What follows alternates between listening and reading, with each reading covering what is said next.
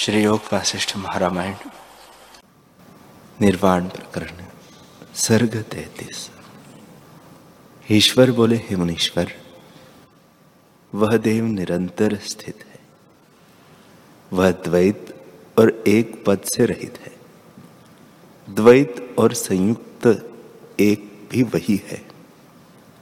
संकल्प से मिलकर चेतन रूप संसार को प्राप्त हुआ है।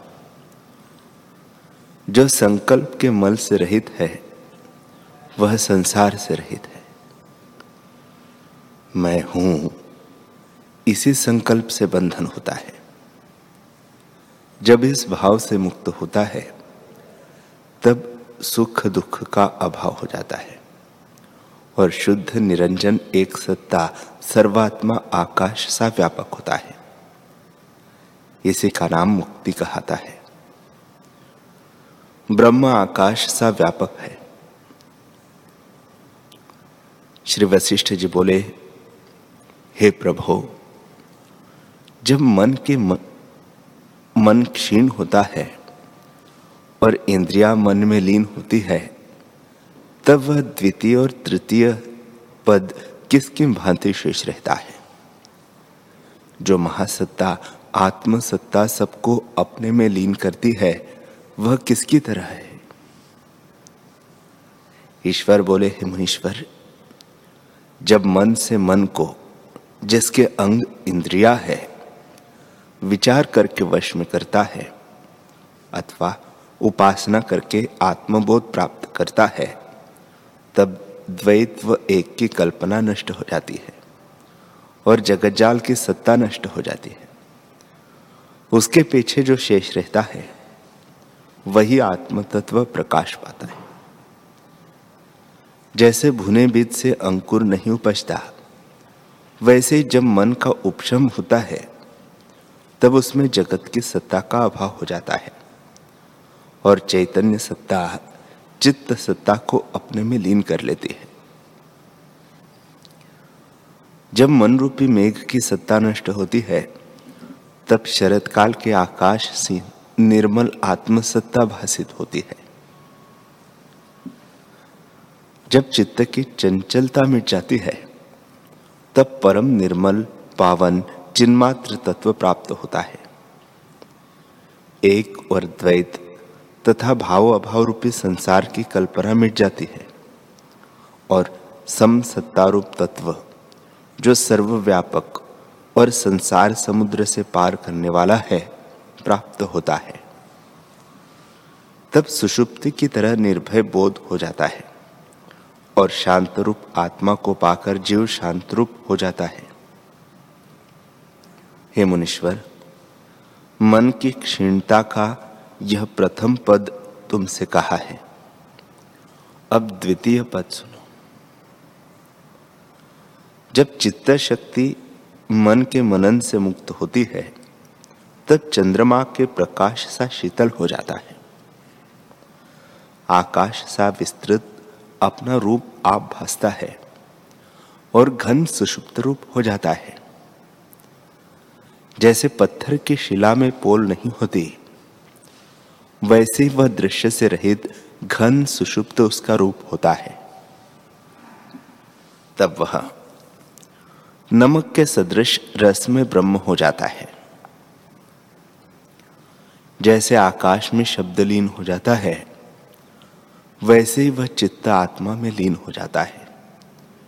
और जैसे वायु गति रहित अचल होती है, वैसे चित्त अचल हो जाता है। जैसे गंध पुष्प में स्थित होती है, वैसे चित्तवृत्ति आत्म तत्व में विश्राम पाती है। वह आत्मसत्ता न जड़ है, न चेतन। वह सब कल्पनाओं से रहित, अचैत्य चिन्मात्र बीज रूप सब सत्ताओं को धारण करने वाली और देश काल के परिच्छेद से रहित है। जिसको वह प्राप्त होती है, उसको तुरीय पद भी कहते हैं। वह सब दुख और कलंक से रहित पद है। उस सत्ता को पाकर जो साक्षी के नए स्थित होता है और सर्वत्र सर्वदा सम होता है। वही सर्व प्रकाश और शांति रूप है। जिसको आत्म तत्व से उस आत्म सत्ता का अनुभव होता है, उसको द्वितीय पद प्राप्त होता है। हे मुनीश्वर, यह द्वितीय पद भी तुमसे कहा। अब तृतीय पद सुन। जब आत्म तत्व में वृत्ति की अत्यंत परिणति होती है, तब ब्रह्म आत्मा आदि नामों की भी निवृत्ति हो जाती है। भाव अभाव की कोई कल्पना नहीं चलती। तब स्थान की नाई अचल वृत्ति होकर परम शांत और निष्कलंक, सबसे परे परम तुर्यातीत पद को प्राप्त होता है। वह सबका अंत, सबका आधार हो। एक अद्वैत, नित्य, चिन्मात्र तत्व तुरिया से भी आगे है। उसमें वाणी की गति नहीं। हे मुनीश्वर, यह सर्वकल्पना रहित अतीत पद जो मैंने तुमसे कहा, उसमें स्थित हो। वही सनातन देव है और विश्व भी उसी का रूप है। वही तत्व संवेदन के वश हो, ऐसे रूप में भाषित होता है। पर वास्तव में न कुछ प्रवृत्त है और न कुछ निवृत्त है। आकाश रूप सम सत्ता अद्वैत तत्व अपने आप में स्थित और आकाशवत निर्मल है। उसमें द्वैत भ्रम का अभाव है। एक चिदघन सत्ता पाषाण की तरह अपने आप में स्थित है। उसमें और जगत में रंचक भी भेद नहीं। जैसे जल और तरंग में कुछ भेद नहीं होता है वैसे ही ब्रह्म और जगत में कुछ भेद नहीं। सम सत्ता, शिव शांति रूप और अनिर्वचनीय है। इसकी चतुर्मात्रा तूर्य पद परम शांत है।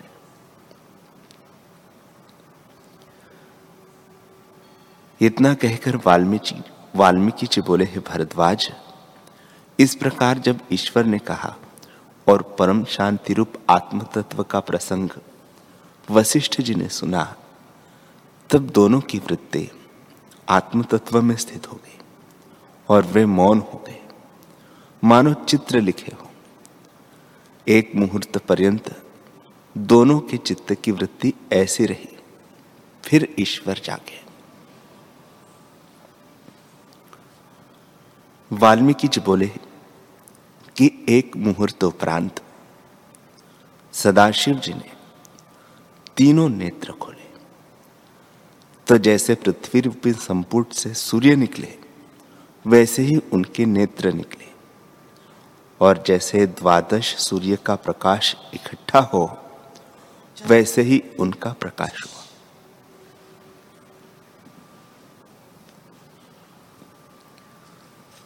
उन्होंने देखा कि वशिष्ठ जी के नेत्र मूंदे हुए हैं।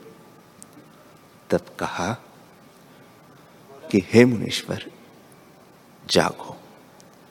अब नेत्र क्यों मूंदे हो? जो कुछ देखना था, सो तो तुमने देखा।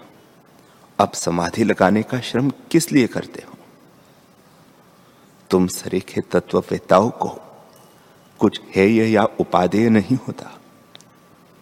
तुम जैसे बुद्धिमान हो, वैसे ही आत्मदर्शी भी हो। जो कुछ पाने योग्य था, सो तुमने पाया, और जानने योग्य जाना। बालकों के बोध के निमित्त जो तुमने मुझसे पूछा था, सो मैंने कहा, अब तुम चुप क्यों हो? हे रामचंद्र जी, इस प्रकार कहकर सदाशिव जी ने मेरे भीतर प्रवेश करके चित्त की वृत्ति से जगाया।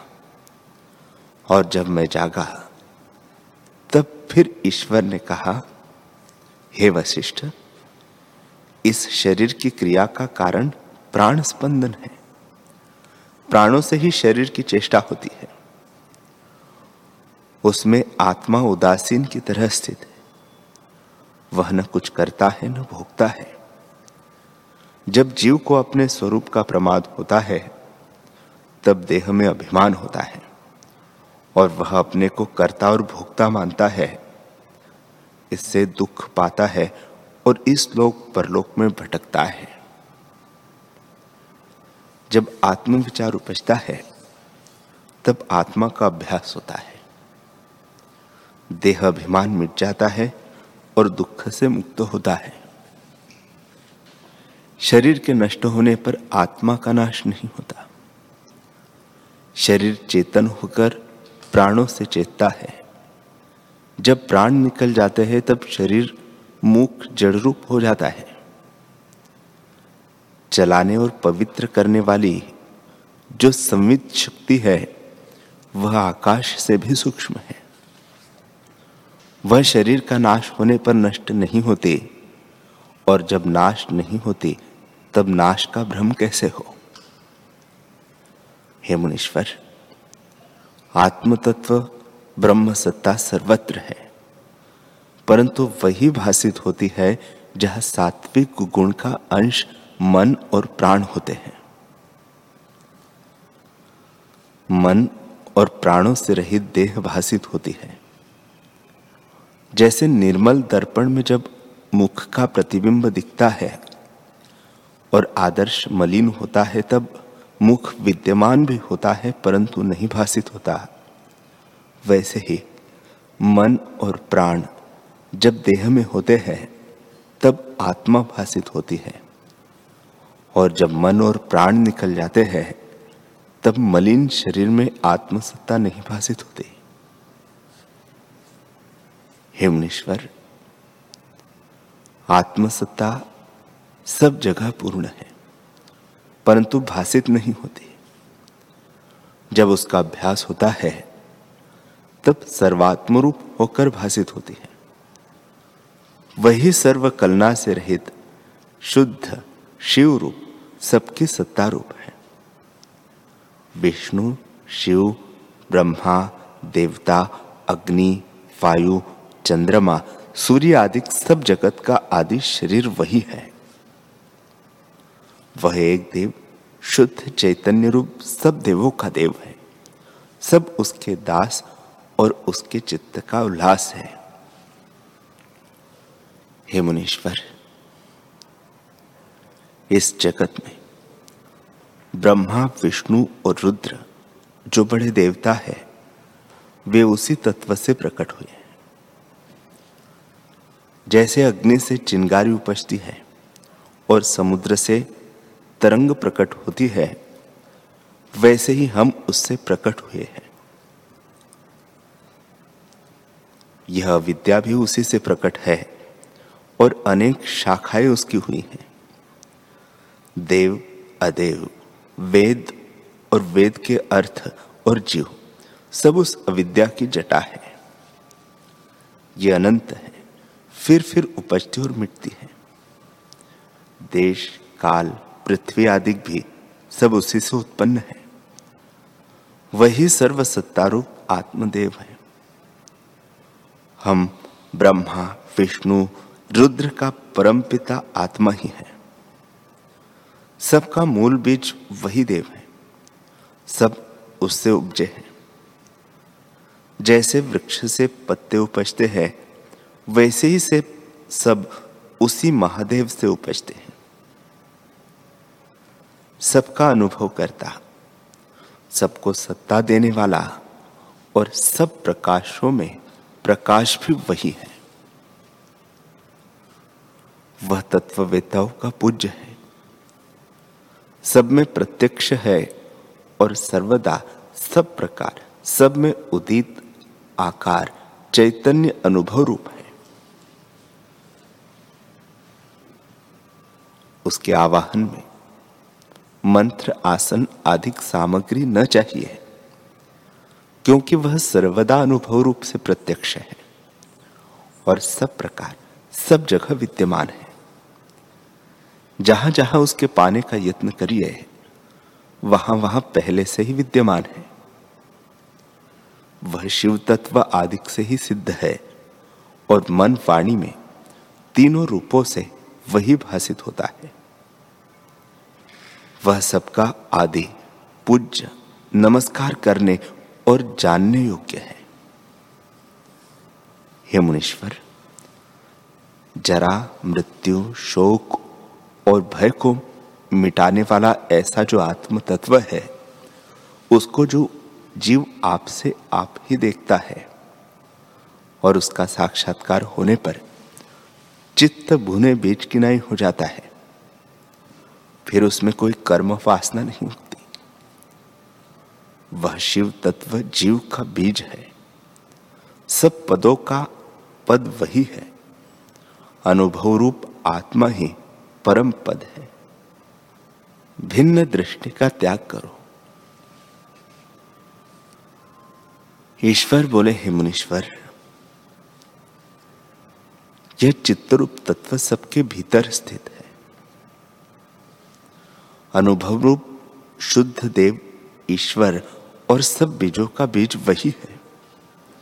सब सारों का सार, कर्मों का कर्म और धर्मों का धर्म।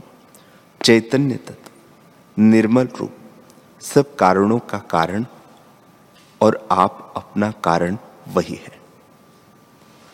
वह सब भाव और अभाव का प्रकाशक और परम प्रकाश रूप सब चेतनों की चैतन्यता है, सत्ता है। वह भौतिक प्रकाश से रहित अलौकिक प्रकाश, सब जीवों का जीव, चैतन्य घन, निर्मल आत्मा अस्थि तन्मय रूप सत असत से रहित महासतरूप है। सब सत्ताओं की सत्ता वही है। वही चिन्मात्र सत्ता नाना रूप हो रहा है। जैसे एक ही आत्मसत्ता स्वप्न में आकाश, स्कंद, पहाड़ आदि होकर भाषित होती है, वैसे ही नाना रंग रूप से वही भाषित होता है। जैसे सूर्य की किरणों में मरुस्थल की नदी, अनेक कोटि किरणों से अनेक तरंग संयुक्त जान पड़ती है, वैसे यह जगत उसमें भाषित होता है। हे मुनीश्वर, उसी आत्म तत्व का अभ्यास यह प्रकाशक है। उससे भिन्न कुछ नहीं, जैसे अग्नि से उष्णता भिन्न नहीं वैसे ही आत्मा से जगत भिन्न नहीं, वही है। सुमेरु भी उसके आगे परमाणु रूप है। संपूर्ण काल उसका एक निमेश रूप है।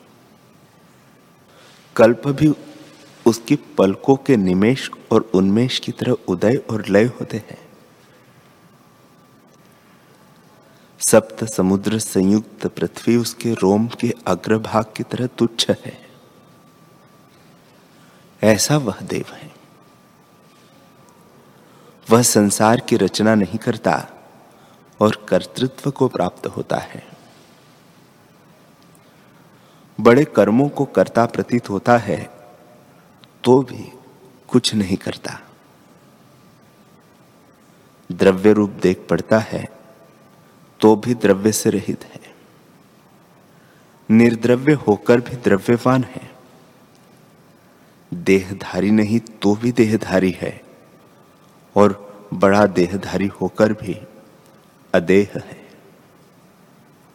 सबके सत्तारूप वही देव है। ठंडी, भोली, खले मतचूल पिंडली मांगले, बेल विली मिला लोबलाग युगुलू सभस इत्यादि वाक्य निरर्थक है। इनका अर्थ कुछ नहीं है तो भी उस देव से सिद्ध होते हैं। ऐसा कुछ नहीं जो उस देव में असत नहीं, और ऐसा भी कुछ नहीं जो उस देव में सत नहीं। हे मुनीश्वर, जिससे यह सब है, जो यह सब है और सब में नित्य है उस परमात्मा को। मेरा नमस्कार है। ईश्वर बोले, हे मुनीश्वर, शब्द की सत्ता वही है। सर्व सत्ता रत्नों का संपुट वही है। वही तत्व चमत्कार करके प्रकट होता है। जैसे जल ही तरंग फेन बुलबुले आदि के आकार से देख पड़ता है, वैसे ही वह देव नाना प्रकार के आकार रखकर प्रकट होता है। वही फल और गुच्छ के रूप में स्थित होता है और वही उनमें सुगंध है। घ्राण इंद्रिय में स्थित होकर आप ही उसे सूंघता है। आप ही त्वचा इंद्रिय होता है। आप ही पवन होकर चलता है। आप ही ग्रहण करता है। आप ही जल रूप होता है। आप ही वायु होकर सुखाता है। आप ही श्रवण इंद्रिय और आप ही शब्द होकर ग्रहण करता है। इसी प्रकार जिह्वा, त्वचा, नासिका, कर्ण और नेत्र होकर आप ही स्पर्श, रूप, रस गंध और शब्द को ग्रहण करता है। उसी ने सब पदार्थ रचे हैं। उसी ने नीति रची है। ब्रह्मा, विष्णु, रुद्र, शिव और पंचम ईश्वर सदाशिव तक वही देव इस प्रकार हुआ है। आप ही साक्षी की तरह स्थित होता है। जैसे दीपक के प्रकाश से मंदिर की सब क्रियाएँ होती है। वैसे ही संसार रूपी मंडप की सब क्रियाएँ उसी साक्षी से होती है। उसमें उसकी शक्ति नृत्य करती है और वह आप साक्षी रूप होकर देखता है। श्री वशिष्ठ जी बोले कि फिर मैंने पूछा, हे जगत के नाथ शिव की शक्ति क्या है? कैसे स्थित है? देव को साक्षात कैसे करते हैं और उसका नृत्य कैसे होता है? ईश्वर बोले, हे मुनीश्वर, आत्मतत्व स्वभाव से अचल और शांत रूप है। शिव परमात्मा निर्मल चिन्मात्र रूप और निराकार उसकी शक्ति, इच्छा और काल, नीति, मोह, ज्ञान, क्रिया, कर्तृत्व आदि शक्तियाँ हैं। उन शक्तियों का अंत नहीं। वह अनंत रूप चिन्मात्र देव है। यह जो मैंने तुमसे शक्ति कही, वह भी शिव रूप है, भिन्न नहीं। शिव और शक्ति एक रूप है। और बहुत भाषित होते हैं।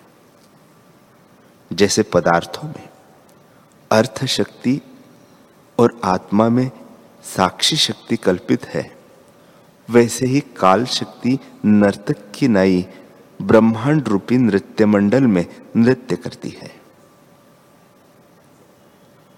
क्रिया शक्ति भी कर्तृत्व से नृत्य करती है। वही शक्ति कहती है। जैसे आदि नीति हुई है। ब्रह्मा से लेकर तृण तक वैसे ही स्थित है, अन्यथा नहीं होती। हे मुनीश्वर, यह संपूर्ण जगत नृत्य करता है। संसार रूपी नटिनी की प्रेरणा करने वाली नीति है और परमेश्वर परमात्मा साक्षी रूप वह सदा उदित प्रकाश रूप और एकरस स्थित है। नीति आदि शक्तियाँ भी उससे भिन्न नहीं, वे उसी का रूप है। इससे सब कुछ देव ही जानो, द्वैत कुछ भी नहीं। ईश्वर बोले, हे मुनीश्वर, उसी एक देव परमात्मा की साधु, संत, भक्त पूजा करते हैं। वह चिन्मात्र, अनुभव सत्ता, घटपट आदि सब में स्थित है। ब्रह्मा, इंद्र आदि देवता और जीव सबके भीतर बाहर वही स्थित है। उस सर्वात्मा शांत रूप देव का पूजन दो प्रकार से होता है। उस इष्ट देव का पूजन ध्यान है और ध्यान ही पूजन है। जहाँ जहाँ मन जाए, वहाँ वहाँ लक्ष्य रूप आत्मा का ध्यान करो। सबका प्रकाशक आत्मा ही है। वह चिद्रूप अनुभव से हृदय के भीतर स्थित और अहंता से सिद्ध है। वही सबका सार और सबका आश्रय रूप है।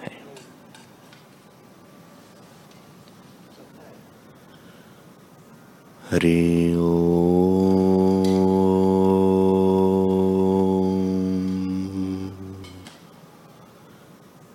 हरि